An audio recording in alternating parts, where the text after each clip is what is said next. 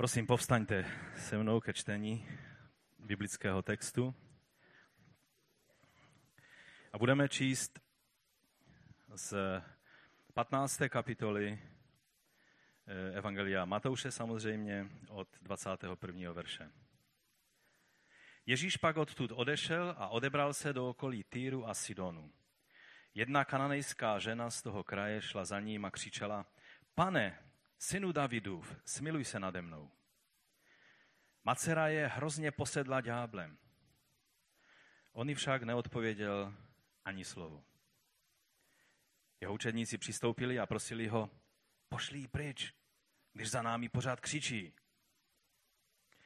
Odpověděl jí tedy, byl jsem poslán jen ke ztraceným ovcím z lidu Izraele. Ona však přistoupila a kláněla se mu se slovy, pane, pomoz mi. Není správné vzít chléb dětem a hodit ho psům.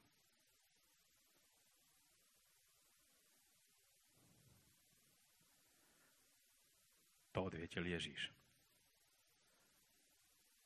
Ona však řekla, ano pane, ale i psi jedí zbytky ze stolu svých pánů. Jak velikou máš víru, ženo, odpověděli na to Ježíš. Ať se ti stane, jak toužíš. Od té chvíle byla její dcera zdravá. Matouš 8. kapitola 11. verš. Pravím vám, že mnozí přijdou od východu i západu a budou stolovat s Abrahamem, Izákem a Jákobem v království nebes. Avšak synové království budou vyvrženi do nejzasší temnoty. Tam bude pláč a skřípění zubu.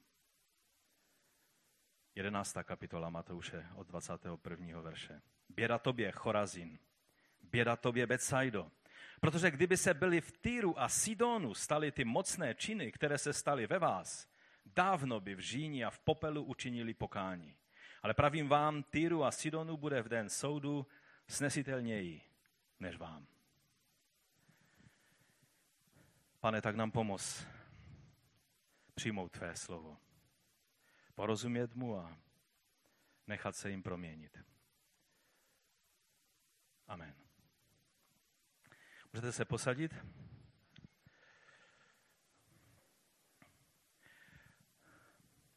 Jak jsem mu řekl, dnes to budou dropty. Dropty z pánova stolu. Ale dnes to bude o tom, že dropty z božího stolu jsou lepší než veškeré bohatství tohoto světa. Asi to zopakuju, protože někteří se tak na mě díváte, a co, jako co. Dropty z božího stolu jsou lepší než veškeré bohatství, které byste mohli na tomto světě zhromáždit. Amen.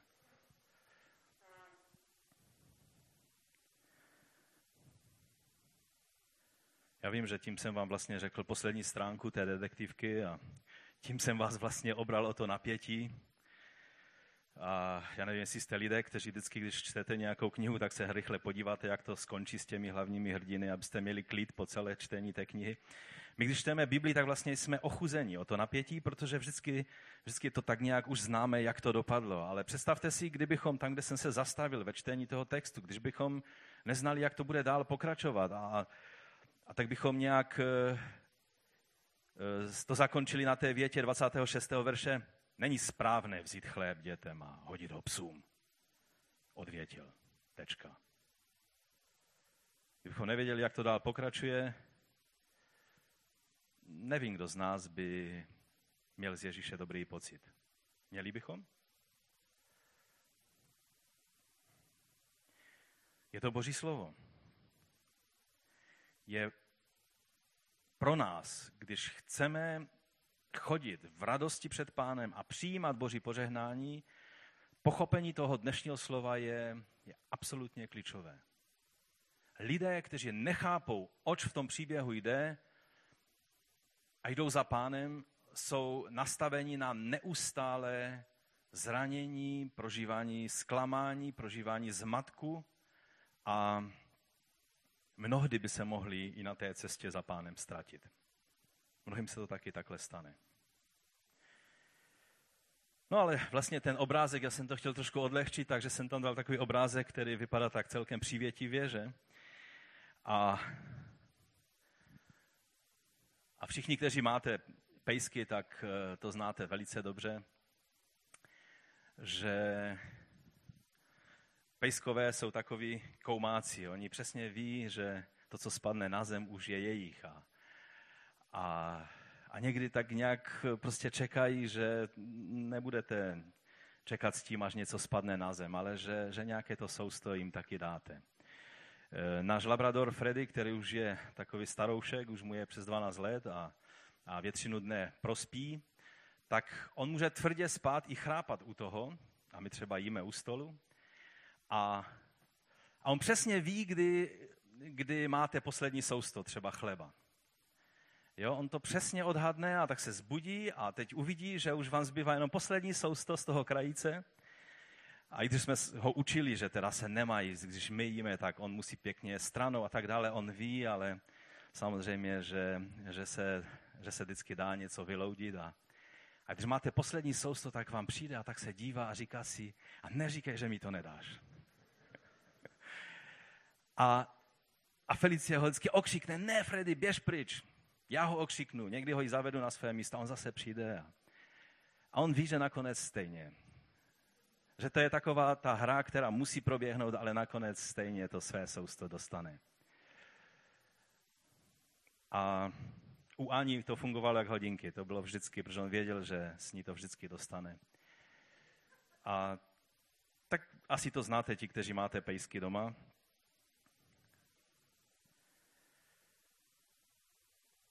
Ale když ten obrázek, který máme před sebou, se zdá takový legrační, milý, v tomto kázání se teda pohybujeme na minovém poli.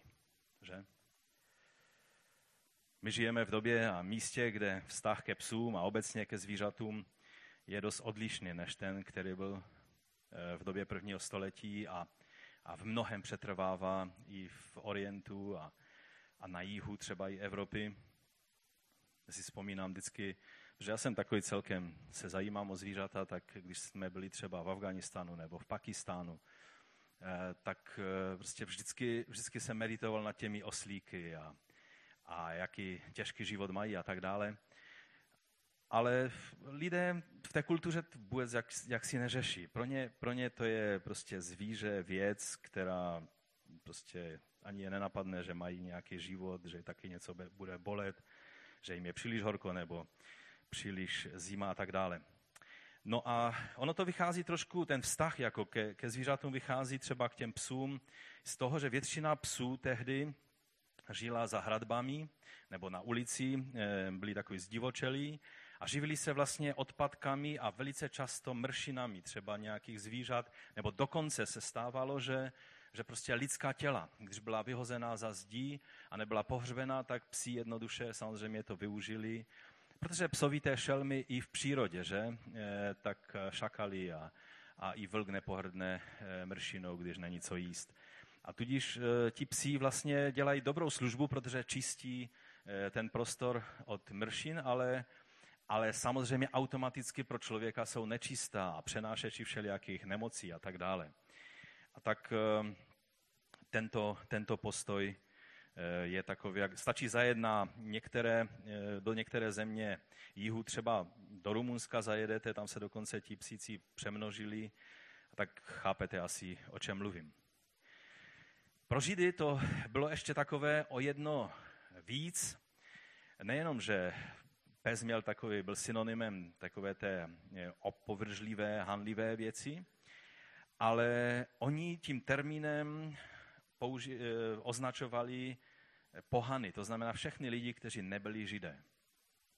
Nazývali je pohanskými psy. A, a mysleli to tak, jak to zní i v našem jazyce, hanlivě, opovržlivě. Bylo to tvrdé, odsuzovačné, urážlivé. Ale v té souvislosti je dobré si všimnout jedné věci, že řečtina má dva, dvě slova pro, eh, pro označení psů. Jedno popisuje ty volně pobíhající psy, o čem jsem teď před chvilinkou mluvil. Eh, těch se všichni štítili i někdy báli, protože když byli ve smečce, tak mohli zautočit na člověka.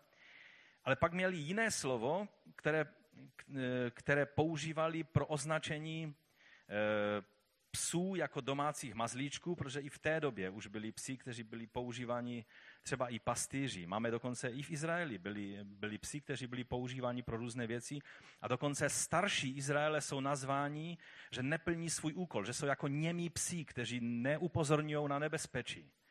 A, a tudíž eh, je třeba odlišit takové ty, ty dva typy psů, o kterých, o kterých se v té době eh, mluvilo. Takže ať to byli mazlíčci pro děti, eh, které, které měli bohatší rodiny, anebo to byli nějací psi používaní pro nějaký účel, eh, tak na to byl, bylo použív, byl používán jiný, jiný termín. A je zajímavé, že Ježíš právě tento jiný termín, ten termín takového toho milého pojmenování psíka nebo, nebo psa používá v tomto, v tomto příkladu. Jakoby už tím chtěl naznačit, že e, není na stejné, e, na, na, e, ve stejné řadě s těmi Židy, kteří tento termín používají hanlivě a opovržlivě o lidech jiných národů. Ale pojďme se podívat na tento zvláštní příběh, který nám zde Matouš, ale také i Marek popisuje. V případě Matouše eh, pamatujme na to, že, tak vám vždycky připomínám, je dobré se podívat na kontext, do kterého je tento příběh zasazen, protože Matouš nemluví jenom slovy, ale i tím, jak své evangelium uspořádal, jak, eh, jak nám tím svým mnohovrstvým způsobem mnohé věci naznačuje. A já věřím, že, a nejenom, že já věřím, ale že skutečně tak to je a, a lze to poznat na mnoha příznacích tohoto evangelia, že nejenom, co je napsáno, ale jak je to napsáno, jak je to zdůrazněno, v jakých souvislostech je to napsáno, je vše inspirovaným božím slovem pro nás. V minulé kapitole, o čem jsme mluvili? Mluvili jsme o tom, že, že Ježíš se dostal do sporu s velice významnými lidmi v izraelském národě. Byli to velice vážení a ctění um, učitele eh, a, a vlastně elita Izra, tehdejšího Izraele. Byli to farizeové, kteří vážili desítky kilometrů, nějakých 120 kilometrů za tím účelem, aby přišli k Ježíši jen proto, aby, aby jeho učedníky napomněli a vlastně tím Ježíše kvůli malicherné věci, nějakých předpisů ohledně, ohledně přístupu k jídlu, které ani nejsou z písma, ale vycházely z jejich halachy, z jejich eh, prostě eh, předpisů eh, ústní tradice, která se kolem nich vytvořila. Jestli si vzpomínáte ještě trošku, jak jsme tím procházeli, kolik tam bylo náboženské píchy, tam, tam prostě, když čtete ten, tu, tu část té, té první, tu první část té 15. kapitoly, tak je to vlastně e, pícha, kterou by se dalo krájet. No a, a teď přicházíme k tomu, že tam je napsáno, že Ježíš e, opouští území Izraele a, a jde se svými učedníky na vzdálené místo, asi 50 až 80 kilometrů vzdálené, mimo území Izraele. Tam je napsáno do okolí Týru a Sidonu. Zřejmě chtěl být s učedníky sám. Chtěl jim dát čas si odpočinout. A je to vlastně jediná situace, kdy o Ježíši čteme, že se svými učedníky šli eh, přímo na pohanské území. On se setkal několikrát s pohany ve své službě, ale aby šel přímo na pohanské území, tak to je jediné, jediná ta situace, kterou Matouš popisuje. A tady, kdy vlastně šel s učedníky a, chtěl tak nějak, eh, protože to bylo to období, kdy on je vyučoval, kdy je, kdy je vychovával a chtěl jim dát i si odpočinout od té eh, služby, kterou konali a od, od toho všeho, co s Ježíšem prožívali, tak najednou Eh, se tam setkává se ženou z toho pohanského národa, která má víru, pokoru, vytrvalost, má vlastnosti, které Bůh tolik hledá u svého lidu. Které Bůh touží, aby u každého člověka, který se hlásí k Bohu, aby, aby tyto vlastnosti byly. A on, když byl mezi těmi, kteří si říkali, že jsou vůdcové v božím lidu, že jsou učiteli ostatních obohů, tak viděl jen píchu, povyšeneckost a malichernost, eh, bazírující na, na, na věcech, na kterých svět vůbec nestojí a, a které si vytvořili jenom proto, aby, aby tak nějak ty své představy naplňovali. Takže můj první bod je kananejská žena. Žena, která má víru, pokoru a vytrvalost.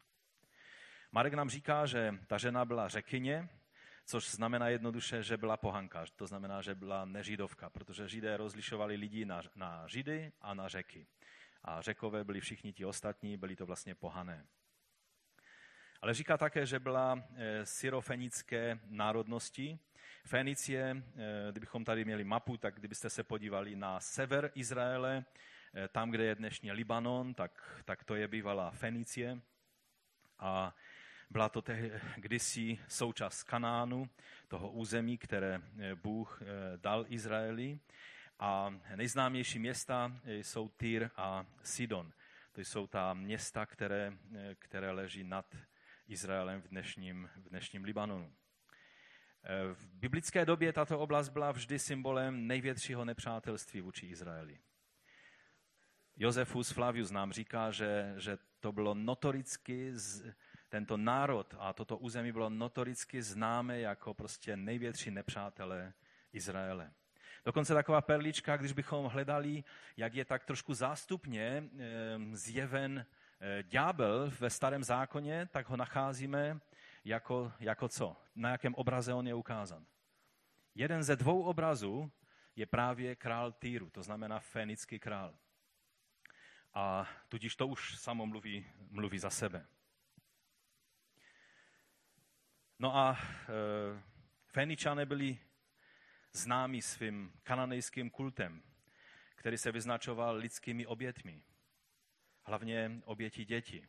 Obětování dětí Molochovi bylo něco, co pocházelo z téhle oblasti a, a Bůh se skutečně, Bohu se hnusili eh, veškeré, veškeré kananejské eh, vlastně kananejské náboženství bylo něco, co, co se Bůh rozhodnul, že vlastně vymítí před své tváře. A proto poslal Jozu a Izrael, aby, aby to území vlastně vyčistili od tohoto, od tohoto kultu.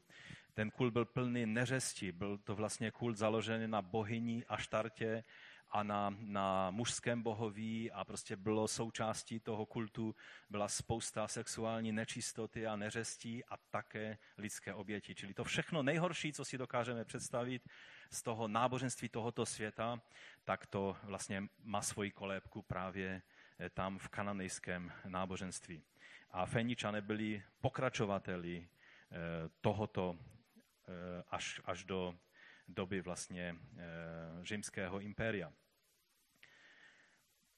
Matouš jednoduše tu ženu popisuje jako kananejskou ženu. Tím jako bych chtěl prostě ještě víc zvýraznit to, že, že byla kananejkou, to znamená součástí těch národů, které byly tím, těmi přímými nepřáteli Izraele. Třeba jeden ještě příklad za všechny. Žena, u které stačí říct jenom jméno a všichni už ví, o co se jedná. Když řekneme Jezábel. Když se řekne Jezábel o nějaké ženě, to není lichotivé, že? Že? Je to žena, která představuje to, ty největší neřesti, které u ženy lze zhledat která nejenom, že sama byla nečistá, nejenom, že hřešila, ale mistrně, přímo, přímo ďábelsky dokázala ovládat svého manžela a navádět ho na věci, které jeho by nikdy v životě nenapadly a tím ho přiváděla do hříchu a do rebelie vůči Bohu. A když čteme, jak se k ní ten její manžel, čili král Achab, izraelský král, dostal, tak je napsáno, eh, je to první královská 16. kapitola, je eh, tady napsáno od 31. verše. Jako by mu nestačilo držet se hříchu Jeroboama, syna Nebatova. Vzal si za ženu Jezábel. Už samotné manželství s touto ženou pro, pro Achaba bylo hřích. To je samozřejmě jiné téma. Někdy vstup do manželství pro někoho může být hříchem, protože vstupuje do vztahu, který který je hříšný. A e, tady vidíme, že, že pro Achaba toto byl hřích, že vůbec nedbal na to, koho vlastně si bere.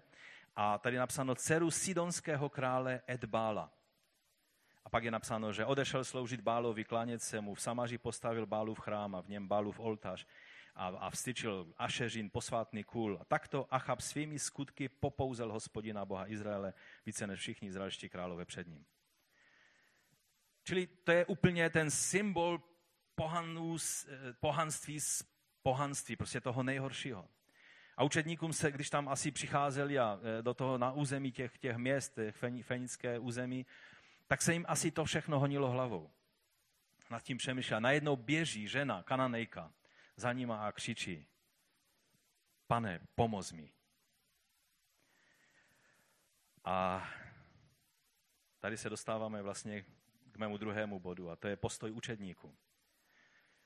Neměli to jednoduché v té situaci a, a když se tak na ně povyšenecky budeme dívat, jak se zachovali, tak zkusme trošinku se do té jejich kultury a do, do, do toho všeho, co oni, jak tomu rozuměli, eh, vřít a uvidíme, že bychom možná jednali úplně stejně. To byla fáze eh, Ježíšovy služby po tom, co je Izrael jako národ odmítnul, tak Ježíš se zaměřil na trénink a na výchovu a na přípravu učedníků jako, jako budoucích apoštolů, vyslaných s tím pověřením kázat evangelium království všem národům. A, a tak on je připravoval na to. A soustředil se. A proto eh, velice často odcházel od davů, od zastupů a, a věnoval se svým učedníkům v tomto e, období to vidíme hlavně po 12. kapitole eh, Matouše. Učedníci ti ani nepředstírali, že mají nějaké sympatie k té ženě. Oni řekli, pošli ji pryč, když za námi pořád křičí. Ani se nesnažili nějak dávat najevo, že no nám je tak líto té ženy a škoda, že nemáme čas se jí věnovat, musíme jít dál. Že? Tak to by tak znělo zbožně. No. A nebo, a nebo kež by Bůh pomohl té ženě. My, my, my nic nemůžeme udělat, ale kež by jí pán pomohl. Oni vlastně Ježíše prosili, ať něco udělá, ať už konečně od té ženy mají pokoj. Třeba ať, ať, ať uzdraví tu její dceru. Jim nešlo o tu dceru, jim šlo o to, aby už měli pokoj. Když jsem to četl a když mi tak procházely ty obrazy před očima, jsem si uvědomil, kolikrát my křesťané jsme podobní. Že že vlastně ani neřešíme něco proto, že, že, že ten člověk je v hluboké potřebě, ale, ale jednoduše proto, abychom měli pokoj. Velice často dáte 10 korun bezdomovci, jenom proto, abyste od něho měli pokoj. Nebo, rozumíte, co chci říct, jsou někdy situace, kdy kdybychom šli skutečně hluboko do svého nitra, tak bychom zjistili, že, že tou motivací není lítost, soucit, to, co bylo v srdci Ježíše, ale je to takové, no pane, tak už něco udělej, ať nám dá pokoj. Je to trošku o tom, co, kde je Beno, co Beno mluvil, citoval Garyho na té konferenci u těch apoštolů, když se zastavili u toho člověka, kolem kterého denně procházeli tisíce lidí do chrámu, kteří se šli modlit do chrámu. A tak je dobré se nad tím zamyslet, jestli to není často náš postoj k problematickým lidem. Pokud je Duch Svatý oslovuje, zkus to neracionalizovat, nevysvětlovat, prostě jednoduše přijmout a říct, pane, pomoz mi, aby mé nitro bylo proměněno v, té, v této věci. Můj třetí bod je, už se netýká tolik učedníků jako Ježíše samotného, protože v tom příběhu nemáme problém ani tak s učedníky. Ti nás celkem nepřekvapují, že? Ale Ježíš se choval nějak zvláštně. Ta žena za ním křičela, pane, synu Davidu, smiluj se nade mnou. Ona, ona řekla slovo Kyrios, což, což je u Matouše vždycky spojeno s tím, že pán byl eh, nejenom obyčejným pánem, ale že je božský, že je to ten syn člověka, který měl přijít z nebe, že je to pán, je to, je to vlastně Eh, ve starém zákoně všude, kde je použito jméno Jahve, to nejsvětější židovské jméno, které židáni nevysloví, tak v novém zákoně vždycky je přepsáno do řečtiny formou Kyrios, čili pán. A ona volala, pane. A k tomu ještě přidává synu Davidův, což neznamená nic jiného, než vím, že jsi izraelský mesiáš. A jak Ježíš reagoval? V tom verši, který jsem před chvílí citoval, tam je napsáno, že Ježíš mlčel. V, tom, v té Biblii 21 je, on jí však neodpověděl ani slovo. V studijním překladu je, že mlčel. Ježíšovo mlčení. Myslím si, že každý, kdo následuje Ježíše, zažil Ježíšovo mlčení, nebo ne? Kdy ve chvíli, kdy se vám zdá, že Ježíš měl nejvíc promluvit do vašeho života, zasáhnout, prostě něco udělat, tak jste se setkali s Ježíšovým mlčením. A stejně vás to překvapilo, jak vás to překvapuje, nebo nás všechny tady v tomto příběhu. Jak to může být přípravou učedníků na službu lidem všech národů, když Ježíš, když tady, tato žena za ním volá, tak on prostě mlčí. A tady to je. Tady je velice důležitá pointa, kterou je třeba, abychom skutečně pochopili, abychom mohli znát našeho pána a dobře mu sloužit. Služba lidem všech kultur a národů není za cenu popření toho, co Bůh doposud konal v Izraeli, který si mezi národy vyvolil. Sloužit Bohu lze tím, že akceptujeme jeho plány, jeho vůli i ze zvláštností, kterým nerozumíme, nebo kterým náš humanistický pohled říká, ale to by mělo být jinak.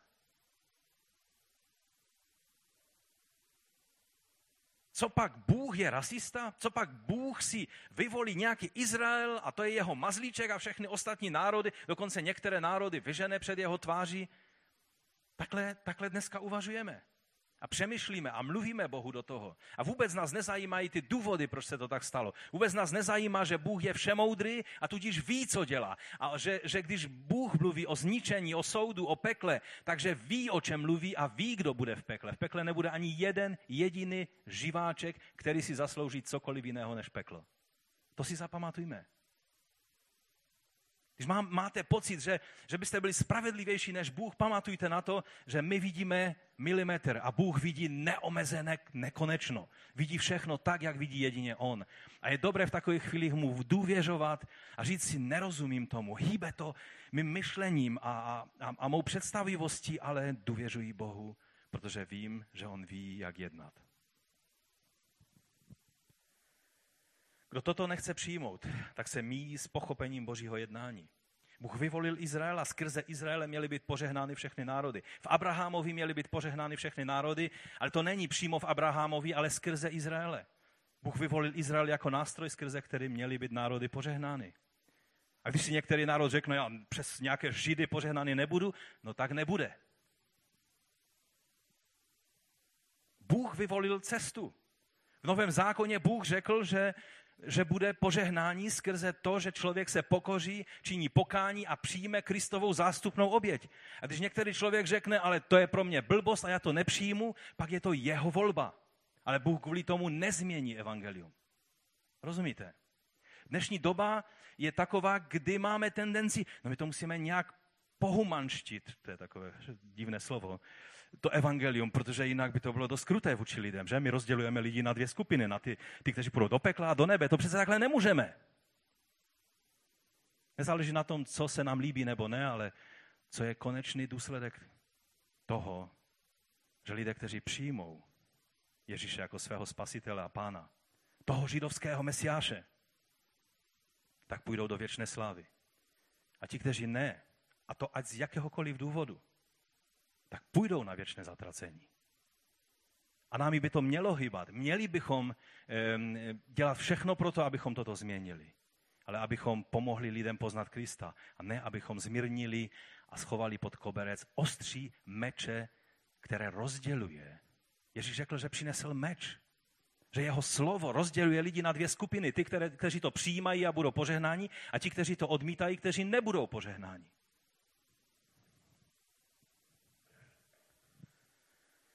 Ano, v božím srdci byly vždycky všechny národy.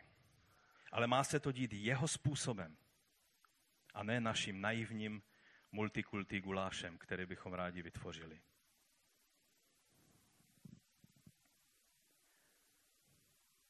Respektování toho, že Bůh říká, že spasení je předně pro Židy, ale pak také pro řeky, to znamená pro lidi všech národů, respektování toho znamená moudrost a pokoru, kterou se vyznačuje pravá víra a důvěra Bohu. No a teď konečně pán Ježíš promluvil. Po tom mlčení učedníci ho nabádali a napomínali a pán promluvil. Byl jsem poslán jen ke ztraceným ovcím z lidu Izraele, odpověděl.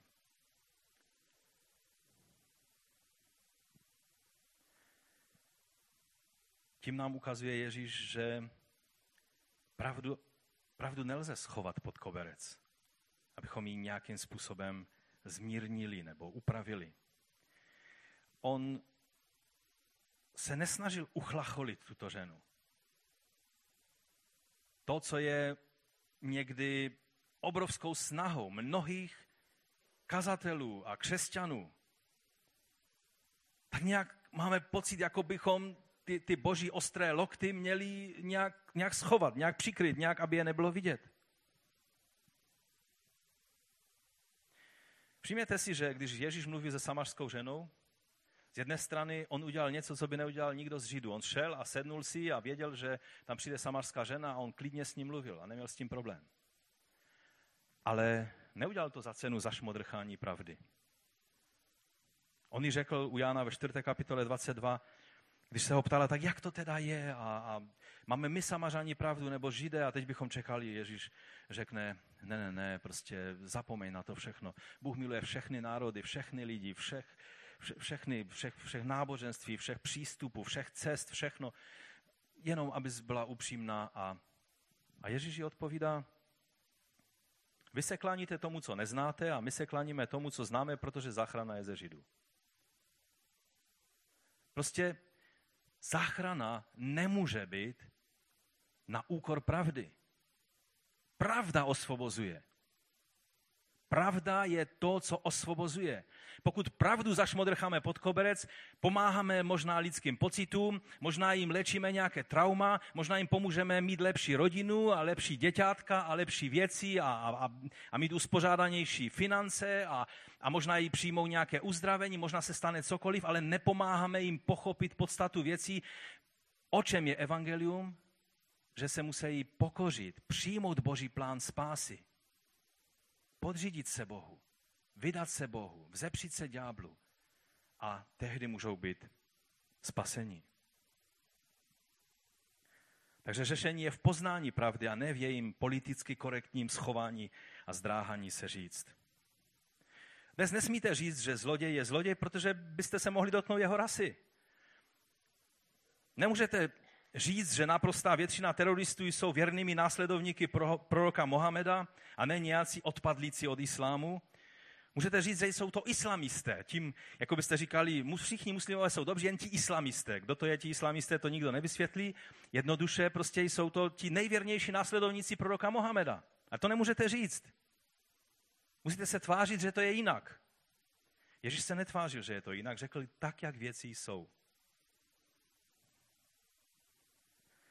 No pak říká dokonce větu, za kterou by ho dnes asi zavřeli. Není správné vzít chléb dětem a hodit ho psům. Není možné, aby, aby tato věta obstála dnes. A já ji říkám jenom proto, že to řekl Ježíš, abych si absolutně nedovolil tuhle větu říct, protože ani i já se zdráhám si říct, pane Ježíši, ne, nepřehnal si to.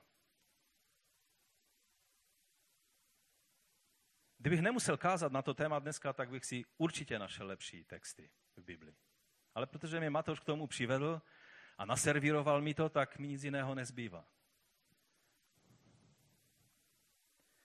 Rozumím dobře, Ježíš nazývá ne tu ženu, ale celou skupinu lidí. Což je ještě horší. Kdyby, kdyby jenom té ženě, tak řekneme, to byla nějak zvlášť zavržení hodná žena. On neodsuzuje její národ, on odsuzuje eh, prostě tu, toho jednotlivce. To není kolektivní vina, to je vina jednotlivce. Ne. On mluví o Židech jako o celku a o pohanech jako o celku. A v tom momentě by se většina lidí urazila, otočila zády a všude vyprávěla, jak Ježíš je nesmířlivý a žít, se kterým se nedá mluvit. Ale kdybychom viděli do jeho srdce, a ta žena přesně toto svoji vírou viděla, pochopili bychom, že je zde stělesněná láska. Že to, co se nám někdy zdá úplně nesnesitelně hrubé a necitlivé, může být víc láskou, než to, co je takovou tou láskou ťu, ťu, ťu, ňu, ňu, ňu, srdíčka a, a oranžové barvičky a, a všechno, jak, jak lidé mají rádi, že láska vypadá. Chci vám říct, že láska je tehdy, když účinně pomůžeme člověku. Láska v Biblii, ta agap, agapé láska, je vždy ukázána jako praktická, konkrétní pomoc v pokoře, v trpělivosti, ve vytrvalosti s důvěrou, že Bůh je ten, který je na naší straně. Vězte, že jdou dny, kdy budeme pronásledováni ne za to, že milujeme Boha, ale za to, že v Kristu hlásáme výlučnost, povyšujeme se nad jiné lidi, takhle to bude hodnoceno. A nejsme stejně tolerantní ke všem a ke všemu. Protože Bůh tolerance, který je jedním z hlavních božstev dnešního světa, eh, máme tu smůlu, že je to ten, ten Bůh tolerance, to božstvo tolerance, lépe řečeno, je jeden z nejvíce netolerantních božstev, který na světě kdykoliv existoval. Tolerance je něco, čím se, čím se zaštiťuje celý západ a skloňuje se to ve všech pádech, ale stává se velice netolerantní vůči těm, kteří stejné názory nezastávají. A z toho bude pramenit e, naše pronásledování a je dobré se na to tak nějak trošku připravit. No a můj čtvrtý bod, tam nevidím na hodiny, protože tam jsou vlajky, takže dneska mám hodně času. Ehm, čtvrtý bod je, že víra se nenechá odradit. Víra se nenechá odradit.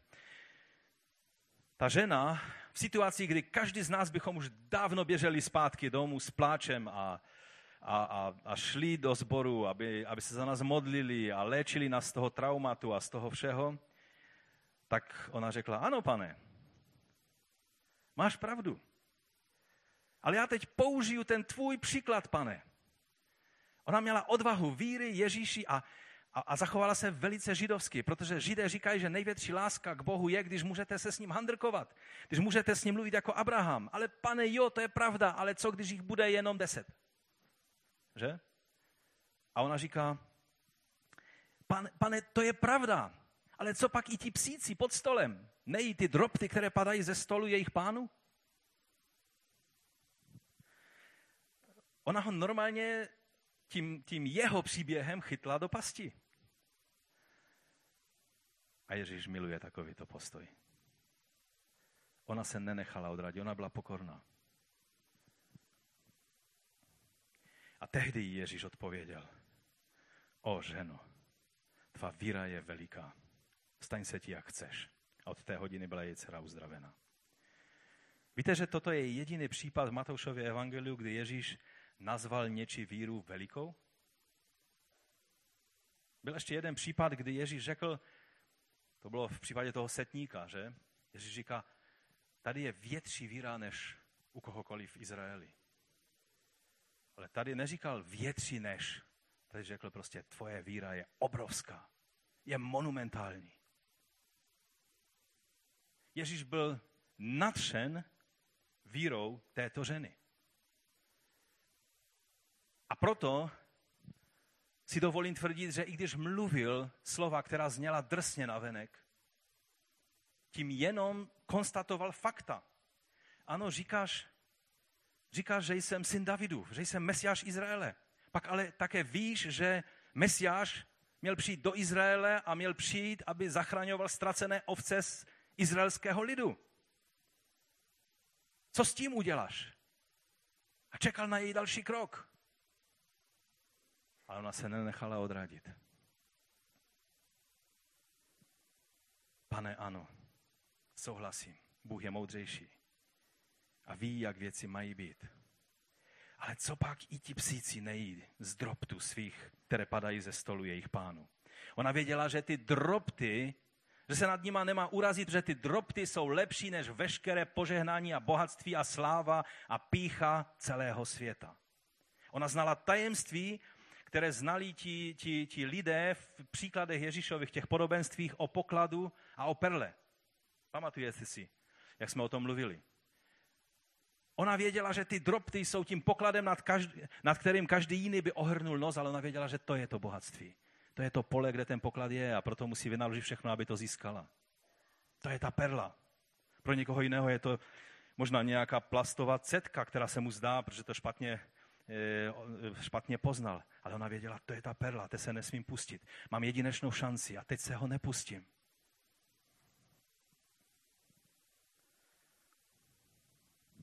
Tvoje víra je obrovská, velkolepá, úžasná. Je to pokorná a vytrvalá víra, která se nenechá odradit. A takové lidi Bůh hledá. Často citujeme slovo z eh, druhé paralipomenon, 7. kapitola 14. verš. Jestliže se pak můj lid, co udělá? Tam je potom úžasné zaslíbení. Odpustím jejich hřích, uzdravím jejich zem. Ale co je první krok, který máme učinit? Jestliže se, jestliže se pak můj lid, který se nazývá mým jménem, pokoří. Pokoří. Toto je to, co ta žena uměla učinit. Nebylo možné ji urazit, když věděla, že zde má dočinění s věčným životem, s Mesiášem, který přináší věčný život. Syn Davidův, který, který v konečném důsledku bude vládnout každému národu.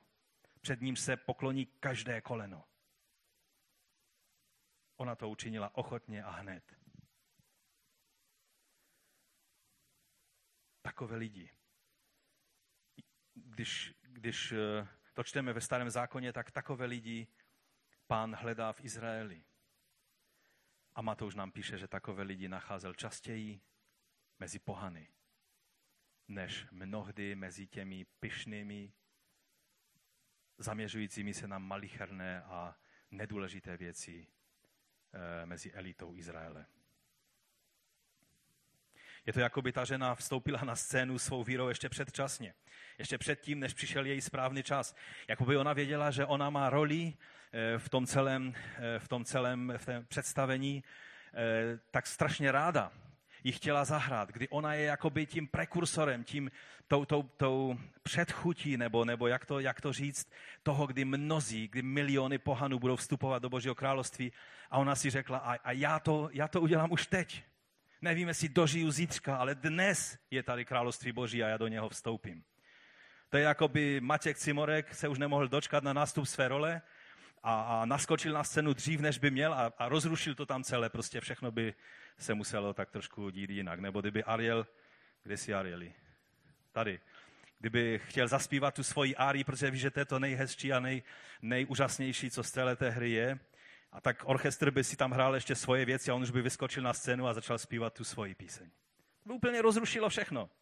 A teď by se muselo improvizovat, co s tím uděláme. Takhle vypadali učedníci a, a všechno to tak vypadalo, že ta žena udělala něco, co ano, mělo být v budoucnu, ale ale ona už teď věděla, že, že Ježíš je ten, který bude spásou nejenom pro Židy, ale i pro všechny národy.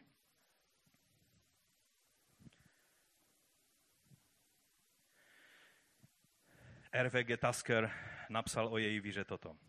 Ona nepokračuje v dohadování se o tom, že její práva, práva jsou stejně tak dobrá jako kohokoliv jiného. Nediskutuje o tom, zda je Žid lepší pohana, nebo že je pohan stejně tak dobrý jako Žid. Ona nerozebírá spravedlnost tajemných způsobů, kterými Bůh jedná a naplňuje své věčné záměry tím, že si vyvolí jednu rasu a zavrhne jinou. To jedno, co ví, je, že její dcera je velmi vážně trápená, že potřebuje nadpřirozenou pomoc a že je zde v osobě pána, syna Davidova, eh, ten, kdo je schopený pomoci. Je si proto jistá, že i když není oprávněna se jako host posadit za Mesiášův stůl, ať tedy jako tomu pohanskému psovi je dáno vzít si alespoň ty dropty božího mimoslužního smilování. Myslím si, že to dobře vystihnul. Já bych dodal protože věděla, že boží drobty jsou lepší než bohatství celého světa.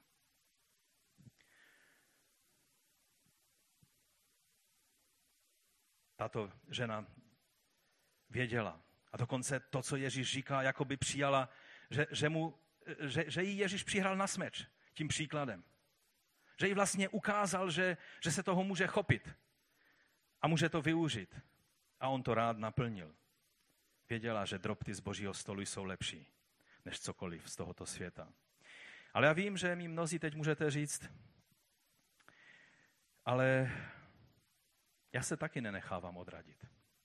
A čekám na naplnění mé prozby už hodně dlouho.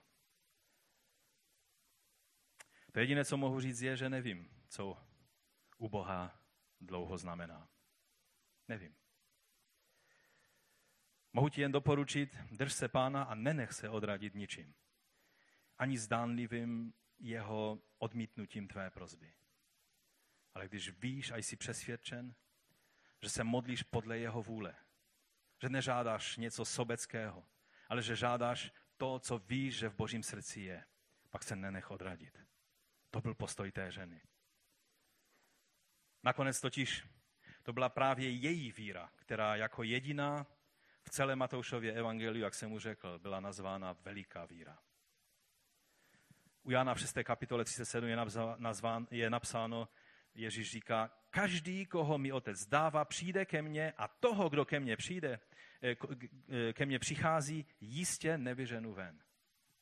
Pokud ti byla dána milost, že Ježíš přišel do tvé blízkosti, že tě, že, že tě hledá, že je tím, který najednou se procházel územím, kde ta žena viděla, to je jedinečná možnost. On tady nepřišel jen tak. Já vyběhnu a, a, a využiji tu možnost, že Ježíš je zde. A tak to se zachovala.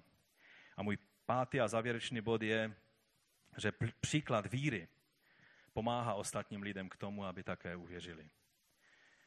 Víte, když čteme pokračování, zbytek té 15. kapitoly, tak Matouš nemusí k tomu žádný komentář napsat a jenom pokračuje v tom příběhu a my víme, co nám tím chce říct.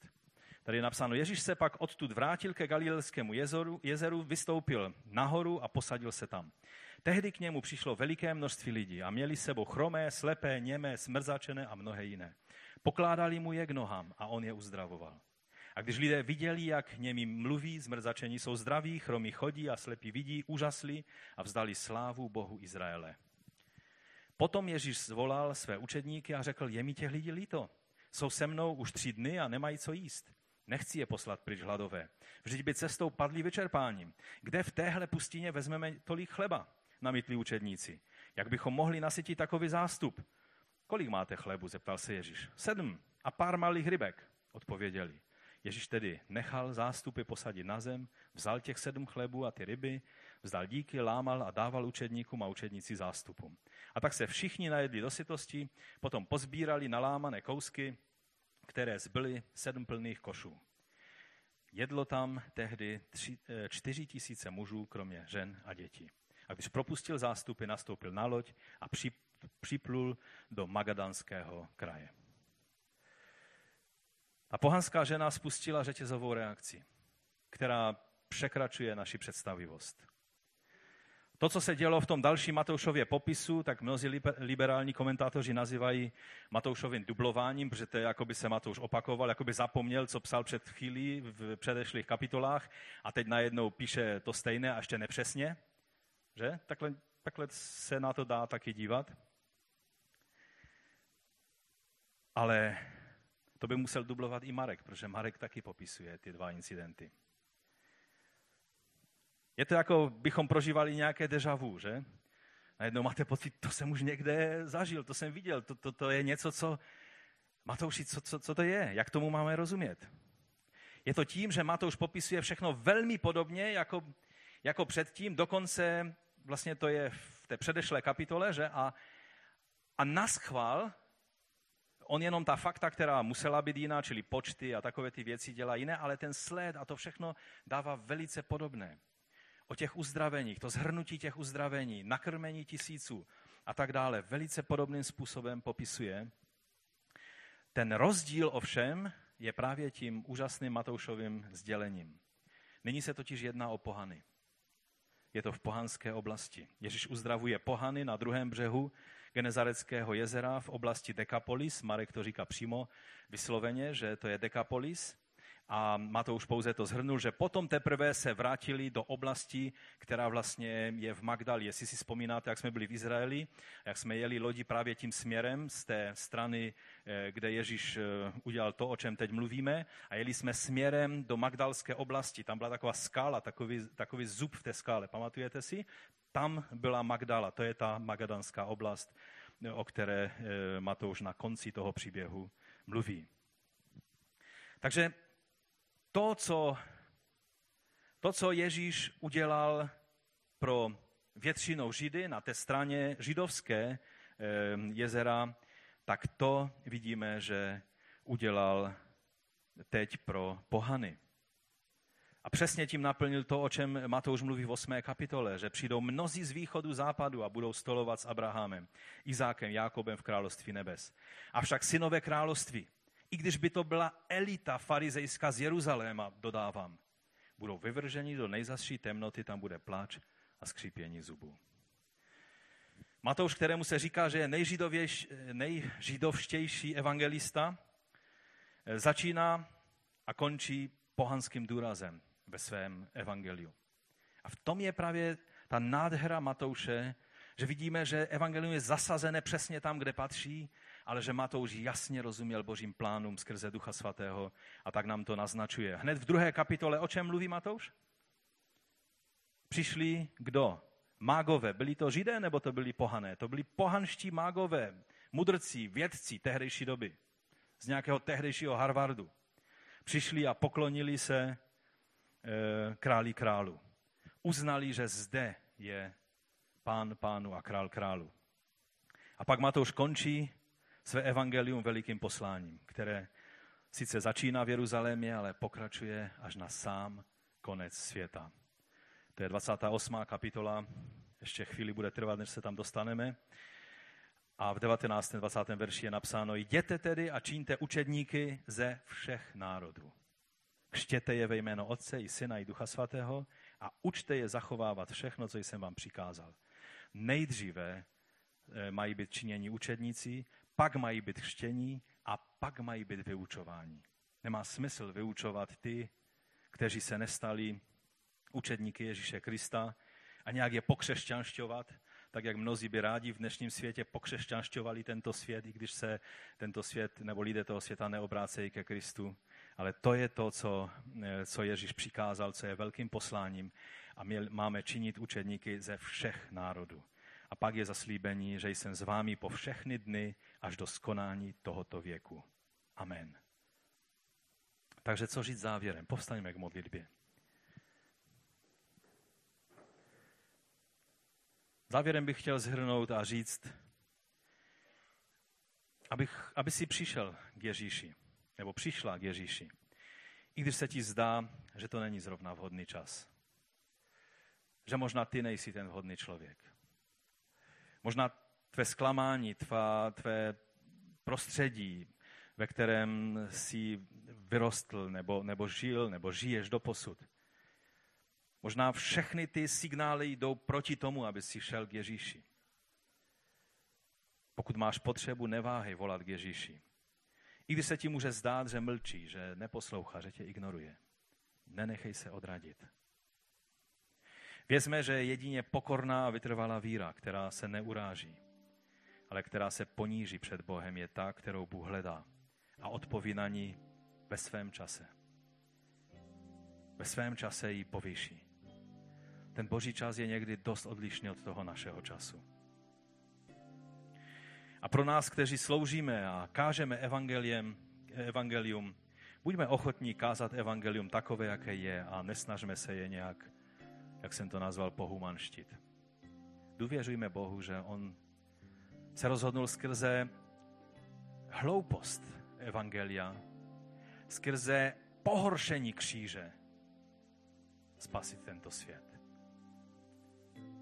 A proto ti, kteří jsou jak ta žena, kteří hledají, nenechají se odradit a uvidí poklad v tom, co Ježíš nabízí. Ale to zároveň přináší meč rozdělení a jsou lidé, kteří mávnou rukou a jdou pryč. Dokonce i ve velkém městě v Aténách byli lidé, kteří potom, co Pavel mluvil o vzkříšení a o božím plánu pro člověka, tak mávli rukou a řekli, a ah, to je mluvka. A šli pryč. Pak byli ostatní, kteří šli a, a řekli, někdy příště si o tom promluvíme. Ale pak byli takoví, o kterých je řečeno, že uvěřili a nasledovali Krista. A proto důvěřujeme tomu a hlasujeme evangelium takové, jaké je. A také si všimněme toho, že Bůh odpovídá na přímluvy. I když se zdá, že zpočátku mlčí. Všimli jste si, já jsem to nezdůraznil v tom příběhu, protože tam toho je ještě spousta, spousta, že jak u toho setníka on, on ne, ne, se nemodlil za sebe, tak i tady tato žena v té zoufalosti běžela za Ježíšem kvůli své dcery. A to nám ukazuje, že má smysl se přimlouvat. Přímluvy, i když může se zdát, že, že Ježíš mlčí, tak má smysl se přimlouvat. Ta žena byla matka, která nepřijala za odpověď nic jiného, než to, že Mesiáš vyřeší ten její problém. Pokud se přimlouváš za své děti, pokud stojíš před Bohem a, a už ti ty ruce klesají a padají a možná už je máš úplně dole, tak věz, že v tom jeho čase buď porozumíš té situaci, anebo Bůh dá řešení do té situace. Neustávej v modlitbách. Pokud jsi rodič, matka, otec, neustávej v modlitbách a přímluvách za své děti. Pane, my tě prosíme, abys nám pomohl, abychom měli tak vytrvalou, pokornou víru, která se nenechá odradit, jako měla táto žena. Která neměla nic z toho, co by dělalo předpokladem k tomu, že si ji všimneš a že uděláš. A dokonce z toho jednání, jak si jednal v té situaci, pokud tomu správně rozumíme, tak, tak, tak bychom mnozí byli odrazení. A ona se nenechala odradit. Pane, dej nám tento postoj. Odpust nám, že se někdy urážíme, že jsme někdy dotčení, že někdy se nám zdá, že, že, že lidé a, a dokonce i ti, kteří, kteří slouží Bohu, že si nás nevšímají a, a lehce se necháme odradit a urazit. Pomoz nám mít postoj této ženy. Postoj víry a pokory. Dej, abychom se pokořovali před tvojí tváří, jako jednotlivci, jako rodiny, jako zbor, aby si mohl uzdravit, spasit a dokonce uzdravit celou naši zem. Tak tě o to prosíme, pane, ve jménu Ježíše Krista. Amen.